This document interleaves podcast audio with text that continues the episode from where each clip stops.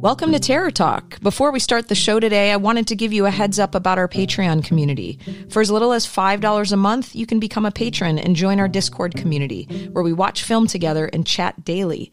You also have early access to our episodes and a mini-cast that we do exclusively for Patreon members. Also, check out our new website at terror talk podcast dot com. Follow along as we build it together. Most of all, thanks for listening and enjoy the show. Hi, everybody. This is Terror Talk with Shannon and Kathy. Hello. Today on the show, we are actually kicking off. As you know, we like to do series around here because there's so many things and I have to couple them in my mind somehow yeah. and make sense of it all. And this is how I do it. So this particular series that we're kicking off today is Cult Movie Classics. Mm-hmm. And today we chose the nineteen seventy-eight film Magic and Lord of Illusions, which is, I believe, nineteen ninety-five. Yeah, ninety-four, ninety-five. Okay, cool. Yeah, ninety-five. You're right. Right on. We thought those coupled well together. And having watched those very recently, I feel like they did.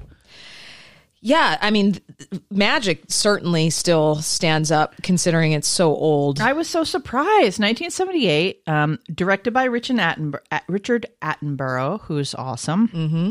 Anthony Hopkins. I mean, we were just last week talking all things Silence of the Lambs and Hannibal Lecter. So it was so funny that we chose this. I mean, I think you said, hey, let's do Lord of Illusions. And I was like, oh, Magic would go perfect with yeah. that. And Magic was one of my favorite films the, when I saw it on like Sunday T V. I didn't I didn't obviously see it in the theater, but I... I did see it like on Sunday television. Yeah, which is creepy as hell. Which I told you I watched that. Scary. Remember that documentary I talked about on Shrink Chat yeah. where, the, where he was talking about when he was a kid and oh. he kept seeing the the commercial for it and it would terrify him and he didn't know if he wanted to see it or completely avoid it because... Yeah, I didn't see it. When, unlike you, I didn't see it when I was a kid. I didn't see this when I was a kid. No, but I mean oh. like everything oh, else yeah, you've yeah, ever yeah. seen. Yeah. I saw everything before the age of four. You did, really? I did see a lot of them I around know. That time. Brothers. Yes. Um, but for me, I would have seen this when I was older, like maybe a teenager yeah. or maybe older. Okay. It's possible I was older than this that. This is the first time I've seen it. Oh, cool. Yeah. All right. What'd you think? I thought it was amazing. Oh, I mean, it, it's complex, right? Like we've, um, yes, we've talked about, you and I... While we're not recording, we've talked about the different layers of this film, but um, the performances by Anthony Hopkins, Ann Margaret, Burgess Meredith. I mean, there's some really great actors in this. It still holds up because they're all fantastic. I think so, too. I think it's... Um, I mean, the screenplay is William Goldman, who is a pretty big deal. You know, they've made, they've made ventriloquist movies since then and before. Mm-hmm.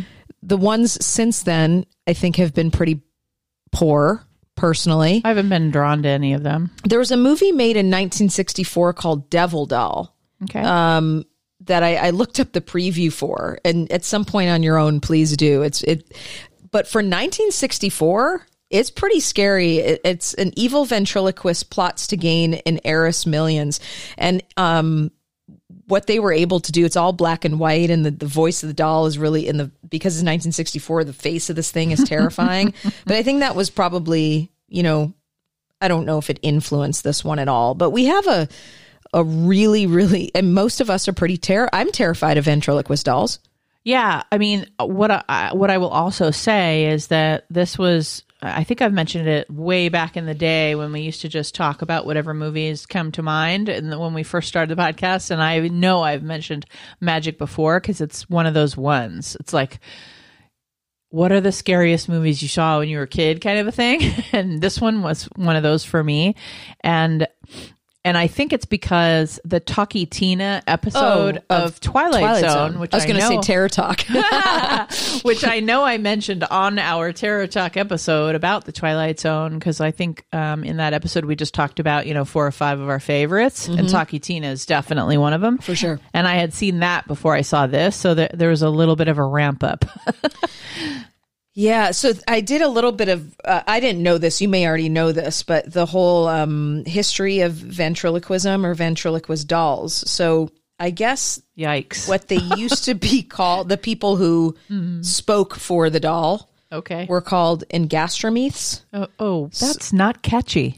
Well, gastra it coming from stuff, right? So they were believed to have demons in their stomach, which makes the gastra part make sense, um, who belched words from their hosts' mouths. So the art roots, uh, the art's roots lie in necromancy, uh, supposed practice of communicating with the dead. Good Lord, they're magicians. Well, this is so right, which is which is why it was so appropriate to pair with Lord of Illusions, right? Yeah. So, so um, to think that we're already making a film. The the doll itself is terrifying, mm-hmm. but the, now knowing the origin is already demonic. For sure. So it's just, yeah. So let me just tell you guys what Magic, the nineteen seventy-eight film, is about. So Corky, who is played by Anthony Hopkins, is a failed magician, adopts a new ventri- ventriloquist act with an abrasive dummy named Fats, and suddenly finds himself lined up for a television show. When the unbalanced Corky fears he won't pass the required mental exam, he runs away with Fats to his hometown, where he meets an old love with uh, from high school, who is played uh, who's Peggy, who's played by Ann Margaret. Corky persuades Peggy to leave her loveless marriage, but Fats, who seems to be taking on a mind of his own, doesn't approve of the relationship. So that's it in a nutshell, without, you know, major plot points. Um, One of the things I'll say is that this is a mental health movie. Say more, Shannon.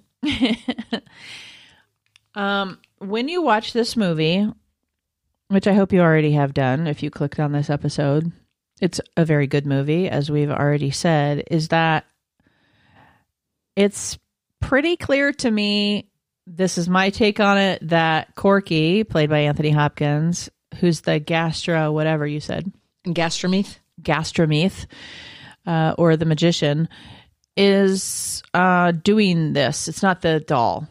It's his mental health that deteriorates. And some of the shots make it look like the doll is wielding a knife, like Chucky or whatever. But if you really watch it, which I did certainly this time for this episode, There, there's always his hand, the, you know, Anthony Hopkins' hands or whatever are almost always in the shot. He's manipulating right. the doll, or like there's one point where he is hitting someone with the doll, and you can see his hands are right there. He's hitting them with the doll, and but the doll's talking, and so even the scene too. Sorry to interrupt you. When Burgess Meredith comes in, mm-hmm. and he's clearly talking to, about Corky, not about Fats. When he's like, "Look at you." Yeah, you clearly can't even, you know, like he had seen. Now, if you're watching this not from a mental health point, then you're assuming this doll has done this to people in the past. Mm-hmm. But what he's really talking about is this is what happened because he's a failed magician. Yeah. He's, he's already falling apart. Mm-hmm. And then this ends up being, you know, the the embodiment of all his mental illness. And mm-hmm. so but that scene's really powerful because, you know, he's talking to Corky. Totally. Burgess Meredith, just seeing him on the screen, I was like, oh my God. Not wow. as not as the Penguin. Yeah, I know. Yeah. It's so strange. Or Rocky. Yeah. Um, oh, I know. You know, guy, Mickey and Rocky. Yeah. Um. So what I would say is that Anthony Hopkins' performance is awesome, as he almost always is.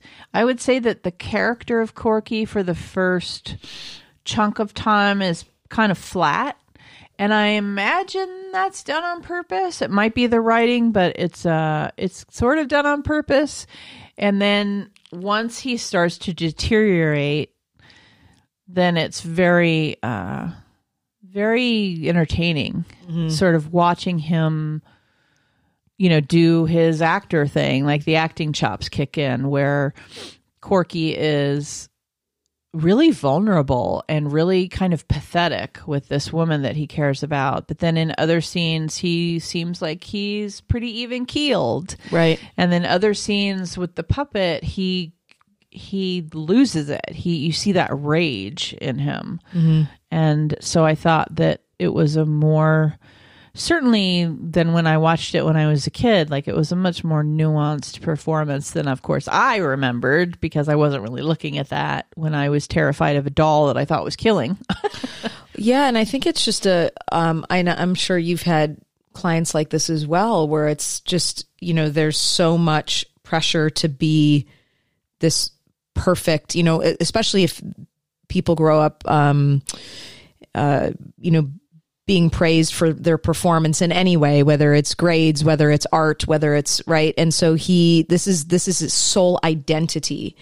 And so for me, it's like such a play on like major depression mm. and how, how it doesn't always present in just blunted affect and, and, you know, lack of pleasure, that it really can present itself in full on psychosis and dysregulation and uh, spiraling all the way down to, you know, what we see in this film. And I really do think it's a depression piece. Mm-hmm. And, del- and, and the delusions that yeah. can be primary yep. in depression, that often, you know, if you're not taking a full history, or you're not, or you don't have enough collateral information, or enough things haven't happened yet, you might think it's more delusional disorder right. or um, psychosis without the depression, right. you know, just sort of primary.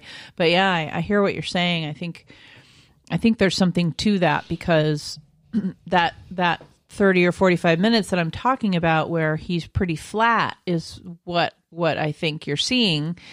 Um, at least the way it's portrayed and written is that, whether they meant to do it or not, is that flat um, affect affect yeah. of his. And also they introduce, you know, at the very beginning, you see it's, it's the story's also a little bit disjointed the first half, and then it sort of kicks in, and you kind of go like, oh, we're going forward a year, and wait, where are we now? I mean, it is a little bit like, ooh, whoa, what?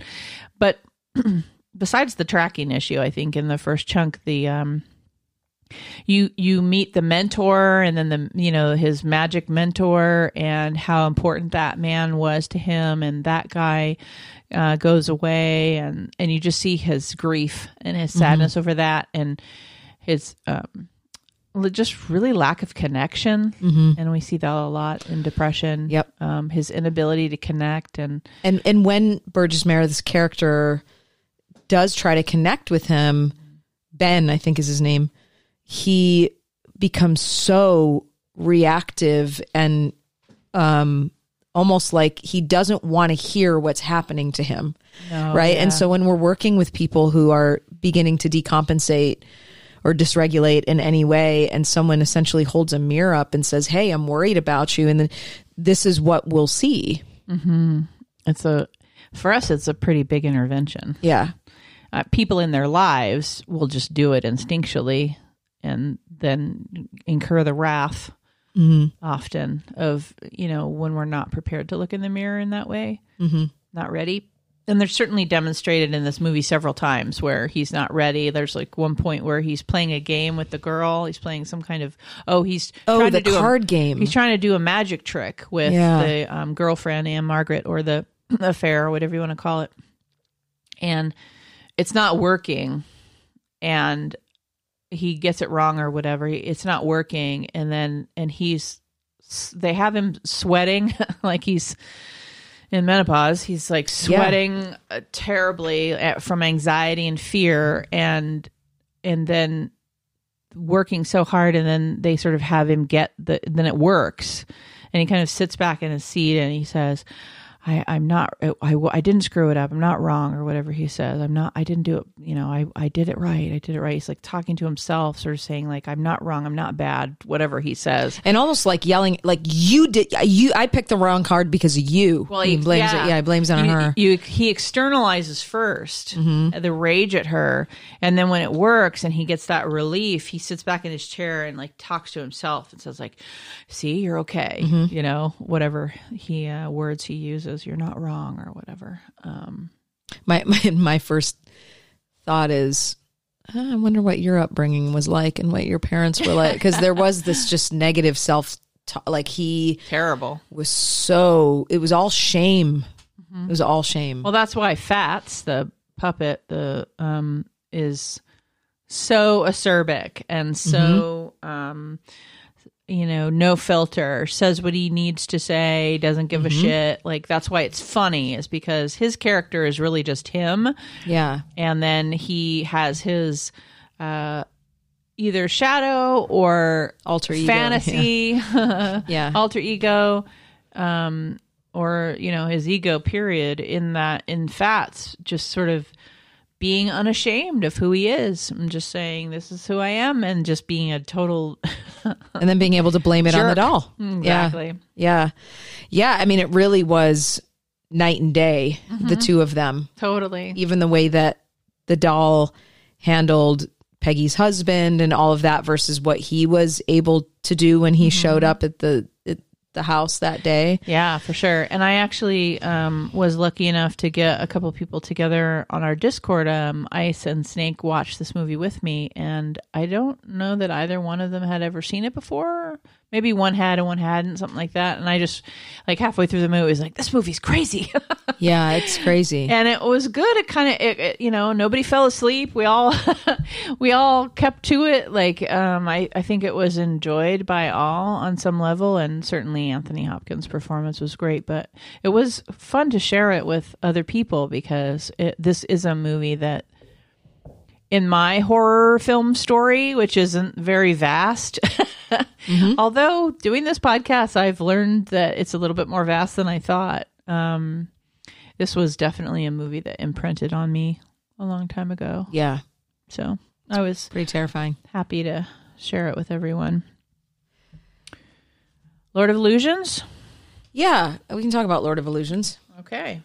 Um, I always forget that this is a Clive Barker film. It, oh, it was so obvious to me. I mean, when I started watching it, yes. But I mean, I always forget because it's been a while since I've seen it. Gotcha. So a private detective gets more than he bargains for when he encounters Philip Swan, a performer whose amazing illusions capt- uh, captive the world, uh, but they are not really what everyone thinks. So this movie was made, I think, at the height of David Copperfield and some of these other guys that um, that uh, illusionary performance art was really big, right? And then you add Clive Barker's spin with all of the um, supernatural components, and then here you have this sci-fi horror mystery thr- thriller. Mm-hmm. So magic is something that people, I think, for a long time um, were drawn to for a number of different reasons. I mean, I think that um, it's it's something that we're intrigued by that we know is fake, but we get really pulled into like, but how do they do that, mm-hmm. right? Um, couple couple different things I just want to say here. So magic fulfills our desire to feel a sense of wonder. Um, in some ways, it's a part of our everyday life, depending on how we look at it. We as, you know, our human psyche, our psyche is sort of drawn to the unexplained, mm-hmm. which is why we oftentimes watch things like all of the different murder shows and how could somebody do that? I think when there's that question of how how did they do that? We get really pulled in by I that. I think I think brains like puzzles. Right. So it just kind of is on in that line to me. And then it's the oldest and most respected of the performance arts. So there's also his, a really deep sort of historical, you know, magic, horror, and the occult. So that there's a article that I pulled some of this information called, uh, one is called Three Reasons People Love and Are Fascinated by Magic. So it, it's, what did you think of this film going, watching it now? Cause well, I was going in blind. I had never seen this movie oh, okay. before. Okay. Um, this, yeah. Uh, hmm. So what I would say, and I think you agree because we were talking about it before the show, is that um, there's a, several aspects of the movie that don't hold up watching it now, but I can suspend that. You know, mm-hmm. I mean, I realize that the um, the visual effects of the time period were what they were. And I can also tell that they didn't have a ton of money to mm-hmm. make them any better. Mm-hmm. Because they were a little, I mean, I was working in the industry then and, and actually, or actually just after that, I guess, ninety-four, ninety-five, yeah. A few years after that, I was working on a television show that did a lot of visual effects. So I know that they could have been better. Um, however, they didn't have a ton of money. So there's that. One of the things I really enjoyed is I'm a huge Hellraiser fan. Mm-hmm. And it was very Hellraiser. It was. It just had Hellraiser all over it. I mean, it's Clive Barker. So, and he, with this movie, he wrote, directed, and produced this movie. So it was very much him. And there were several pieces of this that, I mean, it had flavors of like Evil Dead two. It had flavors of Hellraiser. It, you can certainly see the influences. Um, and I enjoyed the performances, and it was just sort of fun. I thought, oh, so I did watch this um, with a friend on Discord, and I, it was, my version was two hours long. Mm. And his version, there's an uncut, yeah, was an hour and forty or whatever. Yeah, there's, and an it was uncut. Funny because he says to me like, "Oh, well, that was a movie," or you're whatever like, wait at a the minute. End, and I'm like, "Uh, it's still going." I, my version has twenty more minutes. Yeah, so I would say you can watch the shorter version. It's fine. I don't know why what I was getting in that first hour and a half that he wasn't, but I'm sure it's not necessary. So uh, you can watch the shorter version. Yeah. Um, I think, I think I watched the shorter one, but the last twenty or thirty minutes was really good. Mm-hmm. It's like with the crescendo. Yeah. I mean, it, it's a movie about magic, but it's really a movie about religious cults, mm-hmm, experimenting with reincarnation. So. And so just, and, and if you like that sort of thing, but you like it in a modern way, then this is different from that. This is definitely supernatural, yeah, and very Clive Barker, and it introduces that detective character that's, I think, been in a bunch of his stories, actually. A very young Scott Bakula. Yeah, yeah, with his shirt off and doing his thing. Yep. I was like, oh, it's so nineties. H- H- Harry D'Amour is his name, Private yeah. Eye. Yeah, that's a character that's been in other Barker things, but I really liked the Hellraiser aspects of it, the like rising of the dead and um coming back to get you, and they put that mask on him in the first. The guy that plays the the lead, I forget, Nix, I think is his name. Yeah, yeah, I, I think he was pretty terrifying. I think his character still, for me, like stands. And that guy was in a bunch of stuff that, that during yeah, that time. He, there are a lot of, like, yes, regular nineties actors. That's, Famke Janssen is exactly. in it. Mm-hmm. That is yeah. exactly what um, I was saying when we were watching it. I was like, oh my God, there are so many good character actors in this in this movie from the time, like of the time. There's so many. So it's fun for that reason too. If you like Hellraiser, it's got a little bit of flavor of that. So I would mm-hmm. say you'd like it. If you just like these kinds of older movies. So one thing I will caution is that it's difficult to find. It um, is hard to find. It's not streaming anywhere, um, like of the biggies, but I think it's on like Redbox and like maybe one or two others, but it's not on any of the big, like you can't rent it on Prime or anything from what I could tell, but maybe that will change. So this uh, article that I looked at, um, this is the Magic, uh, Horror and the Occult article. There's a section that talks about mind versus the brain.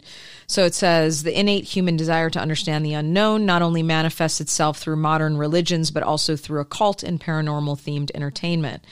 Unknown to almost all, the Bible f- provides a meticulously detailed map of human nature and explains exactly why mankind has an intense interest in spiritual things. The beginnings of an answer come from the book of Job, but there is a spirit in man, and the inspiration of the Almighty gives them understanding. So this article goes into just the, the reason why we tend to be drawn to these sorts of themes. And Lord, I think the decade, that decade, like I mentioned earlier, there were a lot of um, like illusionary, you know, performance artists like David Copperfield. And I think that Clive Barker just went, all right, well, let's take that and twist that and, yeah, you wrote the short story, and then mm-hmm. yeah, we don't see as many of these films anymore. Magic occult stuff. I mean, yeah, I don't know, not not not like this anyway. I mean, can you think of any modern well, ones? It looks different. Yeah, um, better effects. It looks different. I I can actually think of. I mean, I'm not thinking of names right now, but I'm flashing on scenes from several sort of occult type, magic-y, like movies on Shudder that are modern that we may have watched recently. In fact, I'm thinking of one, but I can't think of the name, but like, it just looks different. It's more like stone circles and um, things that come off like ghosts. Yeah.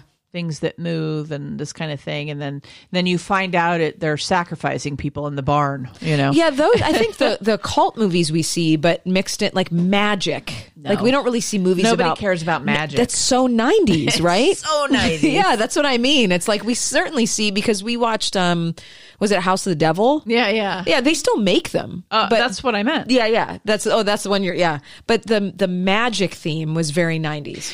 I got what you're saying now. And that brings me to thinking, when I was watching this, one of the first things I said was, this is an L A movie. Yeah. Because I was, the person I was watching it with, I is not from L A.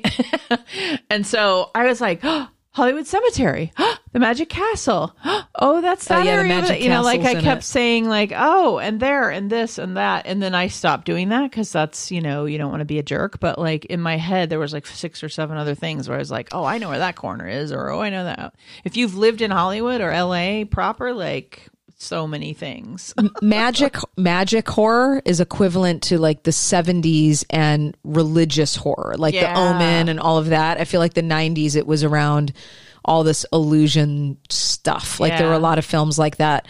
Um, oh, there was another one. I wish I could think of it right now. I think it may have been early two thousands. That was about all of the illusion, um, illusionary art uh, performance artists that go to Vegas with the car. I, I'll have to think of the name of it. Okay. But for a while, there were a lot of movies made about this sort of performance art, and you just don't really. It's a yeah. trend, and it and it it's not really trendy anymore, because just like with the religious stuff of the seventies, it's kind of laughed at now. It's not like yep. people aren't going to see David Copperfield anymore. No, I mean there are still illusionists in Vegas, mm-hmm. so.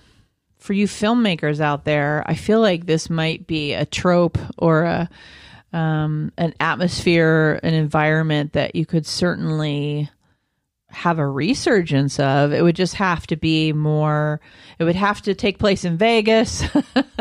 It would have to be, you know, in the, in the guise of, um, you know, one of the people that performs regularly there or something. Like my mind just goes like, you could, you could really resurrect this.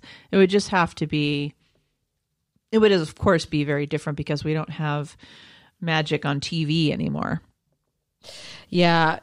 Uh, we don't. I was so just, yeah, looking up some of the other movies that had come out. I can't think of, I can't find the one I'm looking for, but the movie The Illusionist that came out in two thousand six with Ed Norton, okay, who plays... Um, I vaguely remember that. He plays, what's his face? Um, Eisenheim, but th- I think it, this is, this one was really good, I thought. Okay. But it also, it's it's a it's a historical film. You know, it takes place in... Right. It, it's not supposed to be modern. It's it has ni- the nineteen hundreds Vienna. Yeah. It has the production values of two thousand six, but...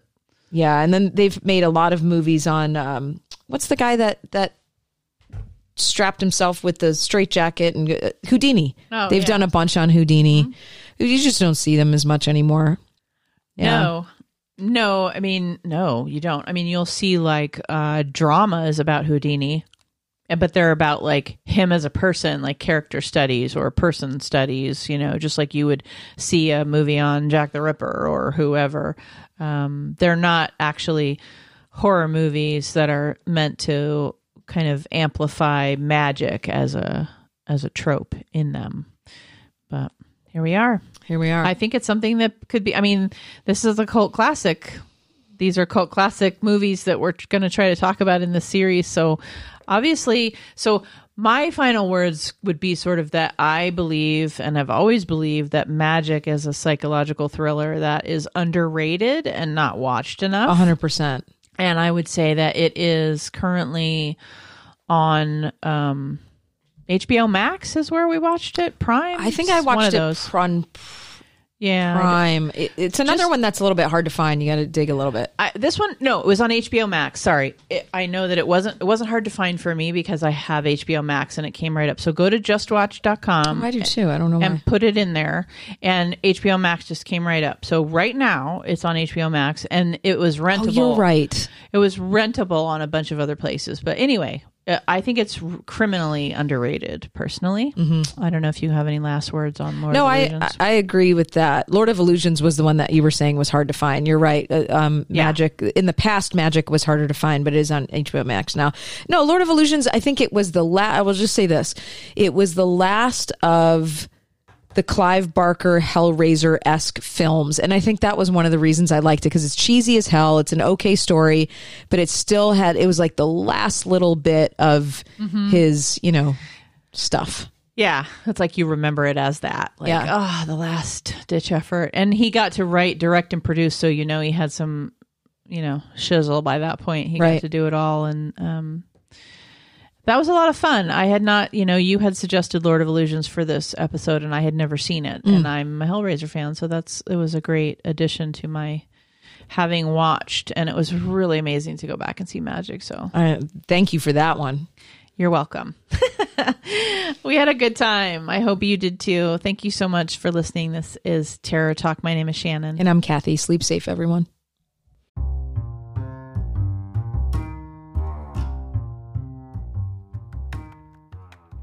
We hope you enjoyed this episode of Terror Talk. Please check out our Patreon page, Instagram, Twitter, and Facebook. We'd love to engage with you as part of our community. Please take a moment to leave us a comment on any of our social media. Thank you so much for listening, and once again, sleep safe.